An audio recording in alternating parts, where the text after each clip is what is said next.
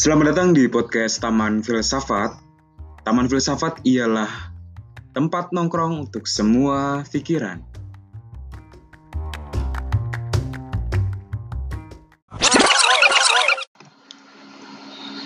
Assalamualaikum warahmatullahi wabarakatuh. Salam, Om Swastiastu, Nama Budaya, Salam Kebajikan. Kembali lagi di podcast Taman Filsafat. Dan kembali lagi denganku, Zain. Di episode kali ini, aku akan berbicara tentang cinta. Lebih tepatnya akar dari filsafat cinta. Cinta. Kata cinta itu terlalu universal. Dan ketika kita membicarakan cinta, tidak akan ada habisnya. Walaupun zaman dari zaman telah berubah, telah jauh dari masa lalu ke masa depan, dari zaman filsuf Yunani sampai filsuf modern. Cinta itu akan selalu menjadi indah pada setiap orang yang sedang dirundungnya. Cinta memiliki nilai universal, yang artinya siapa pun di bumi ini, di belahan bumi, akan mengakui cinta itu adalah hal yang indah dan sesuatu yang indah. Sebagaimana seorang yang menerima sebuah kebenaran bahwa satu tambah satu adalah dua atau empat kurang tiga adalah satu yaitu satu, cinta. Hmm, aku minum dulu.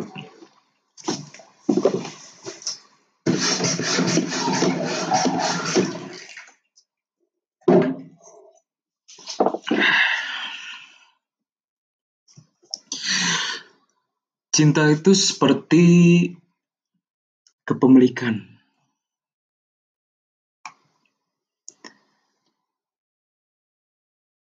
Semua makhluk pasti terlahir dengan cinta. Manusia lahir karena cinta. Hewan lahir karena dilandaskan juga dengan cinta. Lalu ada orang yang mengatakan bahwa cinta itu abadi. Nah, itu cinta yang seperti apa? Apakah cinta yang memiliki nilai transendental atau nilai ketuhanan? Ini patut kita bahas. Mungkin aku akan uh, menjabarkan tentang cinta melalui filsuf yang membahas soal cinta, yaitu Jalaluddin Rumi dan juga Eric Fromm.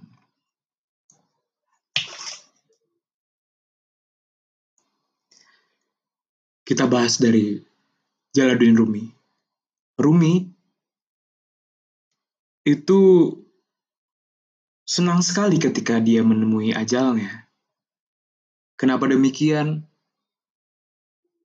Karena dengan menemui ajal, Rumi bebas dari beban pikiran yang dia pikiri.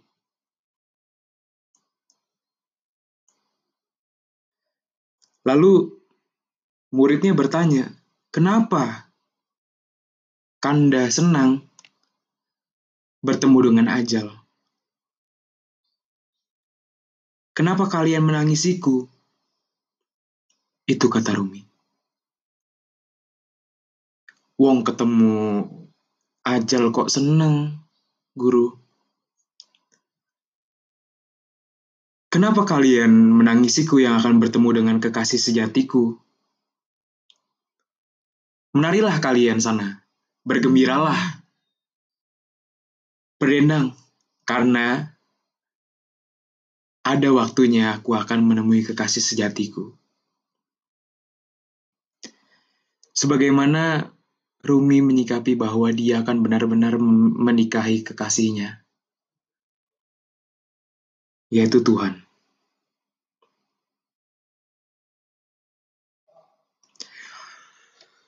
Kita mulai dari Rumi terlebih dahulu. Rumi berpendapat bahwa manusia adalah mikrosom, mikrosomos, jagat yang cilik, yang dapat menyerap makrosom kosmos. Eh sorry sorry sorry. Mikrokosmos dan makrokosmos, mikro dan makro mengenai kosmos. Kosmos itu apa? Jagat. Jagat itu apa? Alam.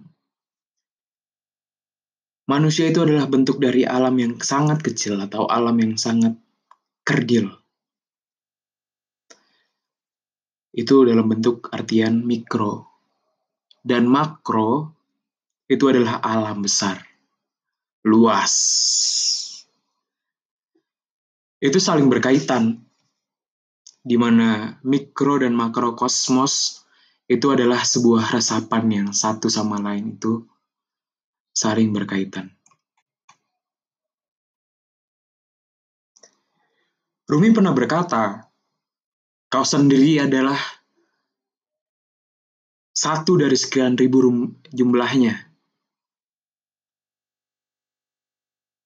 Manusia mampu menerangkan rahasia ini sampai sedalam-dalamnya bila dilandaskan dengan cinta.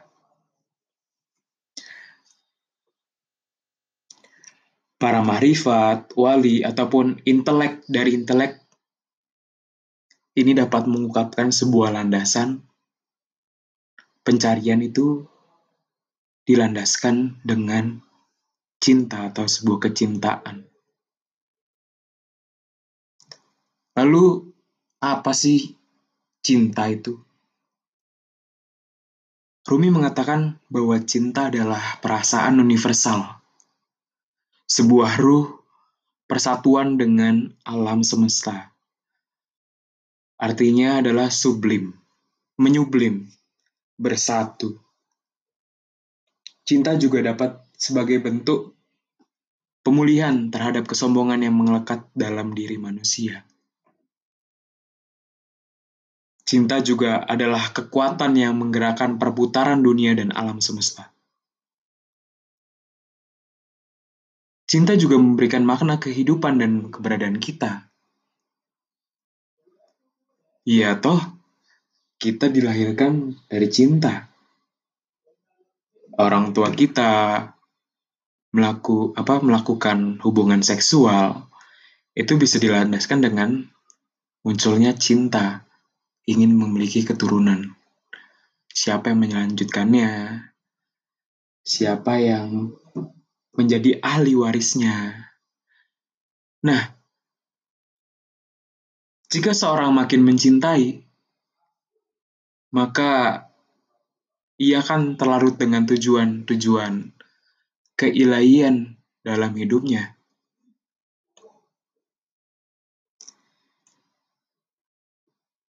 Di sana sebenarnya kehidupan dunia itu akan apa, memaparkan kebahagiaan rohaniah yang nilainya tidak terukur. Apa pun yang diekspresikan dengan cinta adalah sebuah kebaikan. Karena cinta itu sifatnya memiliki ekspresi baik. Cinta itu berbeda dari perasaan suka dan duka. Ia tidak menuntut apa-apa dan tidak memeduli, memedulikan hukuman dari sebagai bentuk uh, penyelewengan.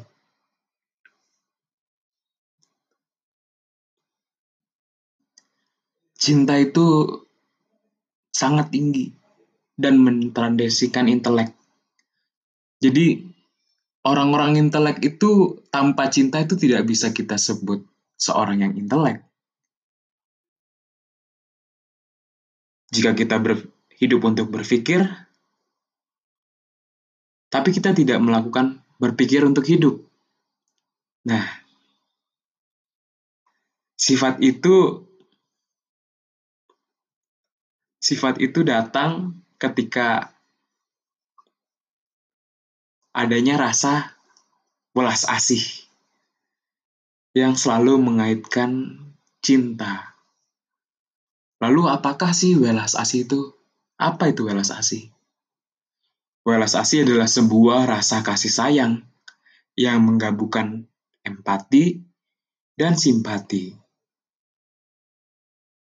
Layaknya semua semua orang itu mempunyai sifat welas asih dalam dirinya. Hanya saja setiap orang itu memiliki kadarnya, eh, tingkatan tersendiri atas besar atau tindakan perasaan tersebut.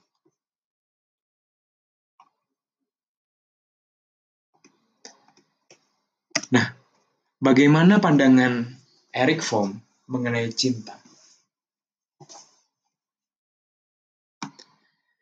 Bagi Eric Fromm,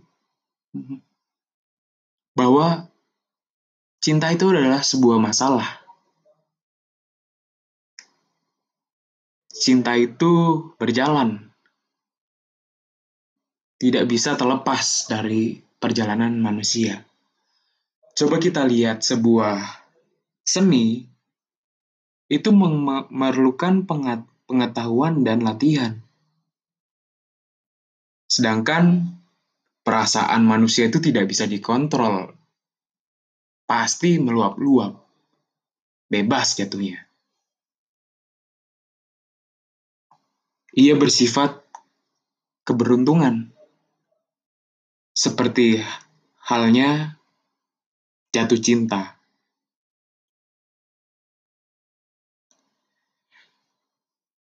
Kebanyakan orang melihat bahwa masalah cinta itu adalah sebuah masalah. Masalahnya ialah dicintai dan juga masalahnya ialah mencintai. Kok bisa dicinta, dicintai itu sebuah masalah? Dan mencintai itu sebuah masalah bagi orang-orang yang dicintai, itu adalah sebuah perwujudan yang berat, seperti titipan. Aku memegang cinta banyak orang jika aku adalah sebuah orang yang sangat dicintai. Jadi aku tidak boleh mengecewakannya. Namun bagaimana dengan masalah mencintai? Mencintai itu adalah hal yang sangat sulit dilakukan butuh sebuah uh, kesadaran atau tingkatan dan juga latihan. Itu latihannya adalah latihan ke sebuah keikhlasan.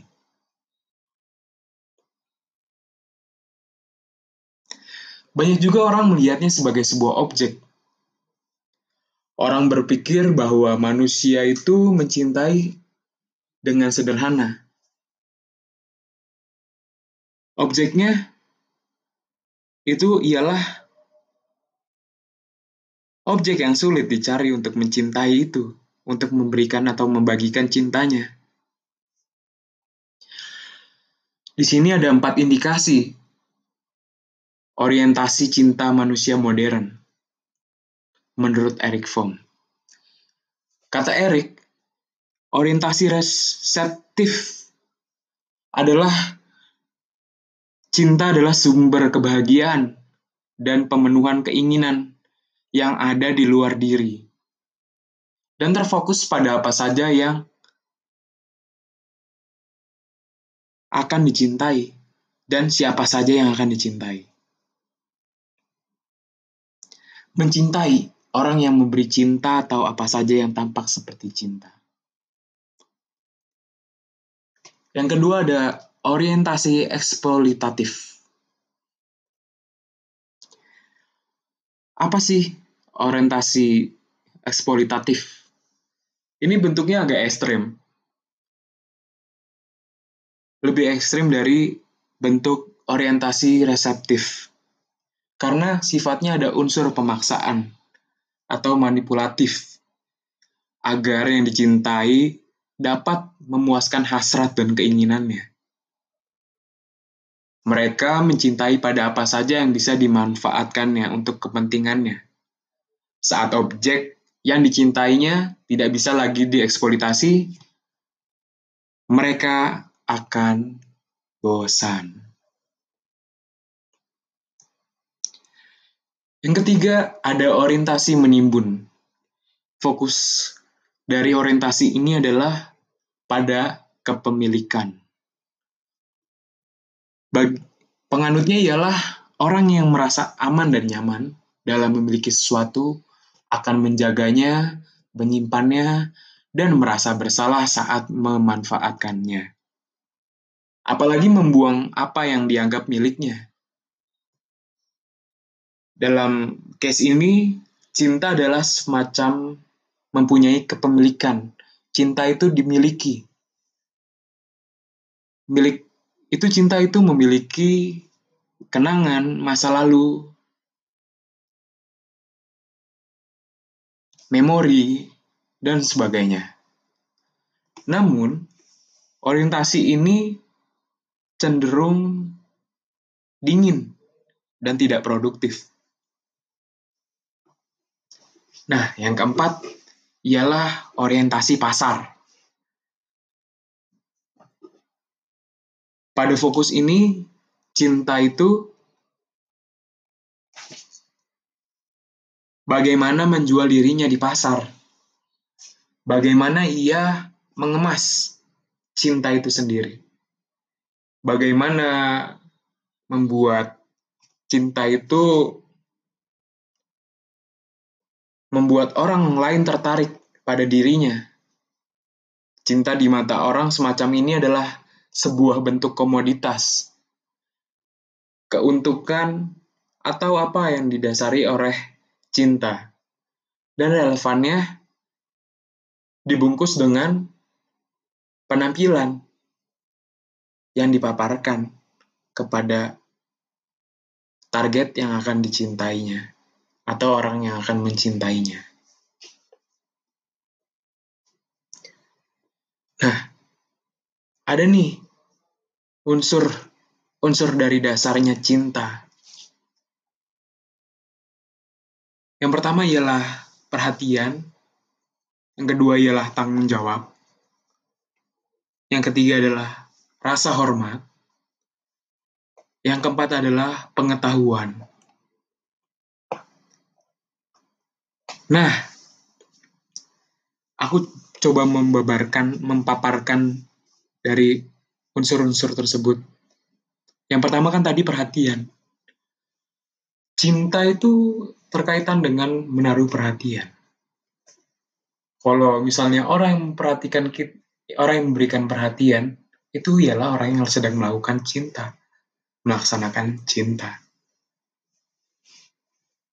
menaruh perhatian yang serius dan mendalam terhadap kehidupan, terhadap dirinya, terhadap perkembangannya, terhadap perkembangan orang lain, maju dan mundurnya, baik dan buruknya, dan terhadap objek yang akan dicintainya.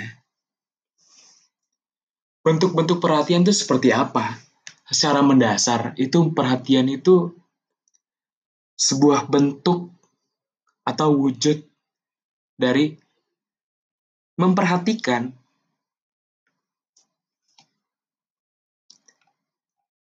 pasti manusia sudah melakukannya, melaksanakannya. Menaruh perhatian terhadap sesuatu, memiliki ketertarikan. Nah, perhatian ini didasari oleh ketertarikan. Jadi, ketika aku mencintai seseorang, aku pasti akan menaruh perhatian kepada orang itu. Dalam bentuk apa? Aku bisa uh, memperhatikannya dengan mengingatkan dari hal-hal yang paling kecil. Contohnya, uh, tolong berkendara pakai helmnya. Nah itu itu bentuk cinta. Ya coba, kalau misalnya berkendara berkendara kendaraan bermotor ya maksudku, gak pakai helm, itu bukan masalah tilang menilang. Ini masalah kesadaran. Sadar. Berakib karena akan berakibat fatal. Nah itu sebuah kecelakaan atau benturan. Nah itu bisa menimbulkan CKB, CKR, cedera kepala ringan, cedera kepala besar. Itu bahaya, itu bahkan menimbulkan kematian. Terus ada lagi. Perhatian yang sering aku tunjukkan kepada orang yang aku cintai, ini sebetulnya aku sedang memaparkan, tapi ini bukan kode. Uh, aku sering menanyakan kepada orang-orang yang aku cintai setiap harinya, kamu hari ini bahagia nggak? Uh, apa yang kamu lakukan hari ini? Apakah itu dapat membuatmu bahagia? Itu aku selalu menanyakan itu kepada orang-orang yang aku perhatikan. Bukan perhatian kanak-kanak uh, berupa udah makan belum? Nah, seharusnya jangan udah makan apa belum. Yuk makan, itu adalah bentuk perhatikan, perhatian. Atau membukakan pintu saat berada di toko swalayan atau membukakan pintu mobil ketika menyupiri atau menyeberangkan jalan orang tua yang ingin menyeberang. Nah, itu adalah bentuk perhatian dan itu aku sedang melakukan cinta dan kamu juga melakukan itu adalah bentukmu dalam melakukan cinta itu sendiri. Cinta itu terlalu universal. Nah, lanjut yang kedua. Itu tanggung jawab. tanggung jawab itu adalah bagian dari cinta. Ketika kita mencintai, kita harus bertanggung jawab. Contohnya, cinta dalam diri sendiri. Kita harus bertanggung jawab kepada diri sendiri. Kita harus bertanggung jawab kepada apa yang kita pikirkan, dengan apa yang kita bicarakan. Itu kita, sebagai bentuk tanggung jawab kita, sebagai bentuk kita sedang mencintai kita, mencintai diri kita. Bertanggung jawab atas kemajuan, kemunduran, kebahagiaan, kesedihan, atau kesejahteraan, atau keberdayaan objek yang dicintainya. Tanggung jawab di sini bukan berarti melakukan sebuah dominasi atau menguasai, tapi objek yang dicintai untuk tidak didikte karena setiap orang itu butuh teguran, butuh perhatian, unsur pertama tadi. Dan sifat dasarnya manusia itu ingin diperhatikan. Coba deh, ketika kita foto bersuah foto bersama, pasti hal yang paling kita lihat pertama ialah diri kita sendiri ngelihat foto kita kayak gimana, jelek atau enggak, bagus atau enggak, gitu. Nah, tapi ini lebih berarti turut terlibat dalam kehidupan objek yang dicintainya dalam rangka kemajuan, keberlangsungan, dan kesejahteraannya. Nah, yang ketiga ini adalah hormat, respect. Bagian dari cinta itu dasarnya cinta. Yang dimaksudnya Maksudnya itu menghargai objek yang dicintai seperti apa adanya, menerima, melakukan penerimaan, terus juga bersikap sendak hati terhadap terhadap objek yang dicintainya. Hormat, susah loh memberi hormat. Coba, bentuk apa hormat yang sudah kita lakukan? Selama kita hidup dari bayi sampai sekarang. Toh kita terlahir aja tidak hormat, sudah dilahiri gratis, kita malah nangis. Nah, tapi kan itu ukuran. Tadi ya udah aku bilang, Eric Fromm bilang, itu ada ukuran. Ukurannya. Cinta itu ada ukurannya. Tahapannya. Nah, rasa hormat, respect. respect. Kita kita ketika kita dalam suatu forum itu kita harus menerima semua pendapat tidak melakukan debat debat kusir. Menghindari debat itu sebagai bentuk rasa hormat. Uh, kalau misalnya kita selalu ditanamkan oleh orang tua kita bahwa kita harus mer, apa memberikan rasa hormat. Rasa hormat itu seperti apa ke orang tua contohnya nih ya kawan Eh, kalau misalnya masuk itu memberikan salam, masuk ke rumah. Terus ketemu orang yang lebih tua itu menyapa, menegur. Atau membukukan badan. Atau kalau bisa ada istilah salim atau mencium tangan. Itu adalah apa? memberikan rasa hormat. Nah, ini bukan berarti kita gila hormat gitu loh. Kita tidak perlu tergila-gila. Kita melakukan ini adalah dengan secukupnya aja. Nah, ketika kita memberikan rasa hormat, kita sedang melakukan cinta. Kita menghormati ya, otomatis kita sedang melakukan cinta. Nah, yang keempat ini knowledge, pengetahuan. Apabila objek yang dicintainya itu manusia, maka kita harus memahami terlebih dahulu kepribadiannya, latar belakang yang membentuknya, dan maupun kecenderungannya. Juga kita harus memahami bahwa kepribadian itu terbentuk dan terus berkembang. Jadi, ya tahu dulu gitu. Kita itu mau mencintai seperti apa Misalnya lagi nih, aku contohkan. Aku kalau ingin jatuh cinta itu memang selalu uh, tidak direncanakan gitu. Langsung saat itu, detik itu, ketika kita mendengar suara, melihat matanya, melihat gerak-geriknya, itu kan dalam artian memberikan perhatian. Nah, ini saling terkaitan nih. Uh, perhatian, terus bertanggung jawab, berikan rasa hormat, dan mengetahui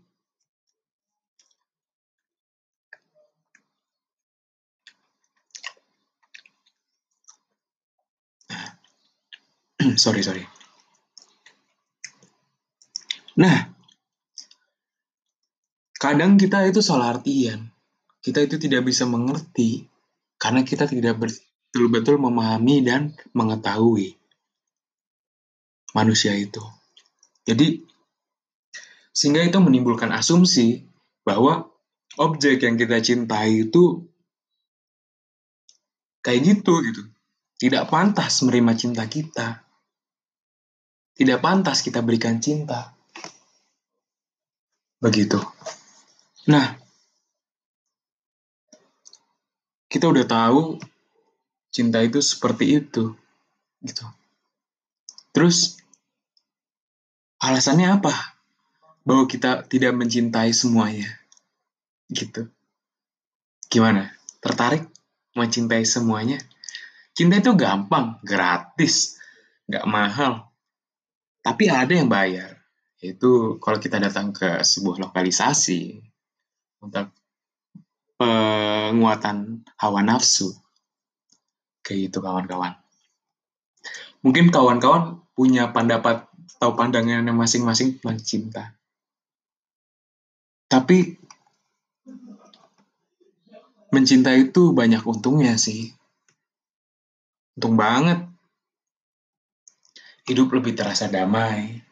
Kita lebih memahami, bisa mentoleransi, dan kita bisa mengatakan ke sebuah kebenaran. Sebenar-benarnya dilandaskan oleh cinta. Dan jika kita mempunyai ilmu pengetahuan, pengetahuan itu tidak sia-sia, tidak milik kita simpan sendiri. Gitu. Kita dengan cinta kita bisa bagikan dan cinta itu sebuah titik yang dapat menggerakkan semuanya. Alam semesta ini lahir menurutku karena dilandaskan oleh cintanya Tuhan kepada kita, kepada kehidupan seperti itu. Nah, teman-teman, sok coba berasumsi sendiri tentang cinta. Tapi nilai moralnya adalah yuk mari sama-sama kita membagikan cinta kepada sesama agar dunia ini terlihat lebih terlihat lebih damai dan membentuk sebuah harmoni kesatuan dan persatuan dan juga kerukunan. Di penutup ini mungkin aku akan menutupnya dengan sebuah syair nanti tentang cinta atau tulisan dari Rumi tentang cinta yaitu tentang kearifan cinta. Uh, terima kasih telah mendengarkan. Semoga kita selalu berbahagia dan selalu diberkahi keberkahan dalam hidup ini.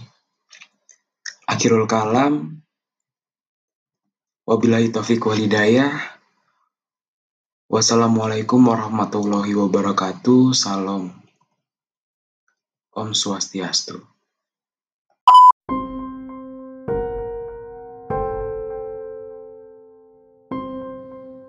Kearifan Cinta oleh Jalaluddin Rumi.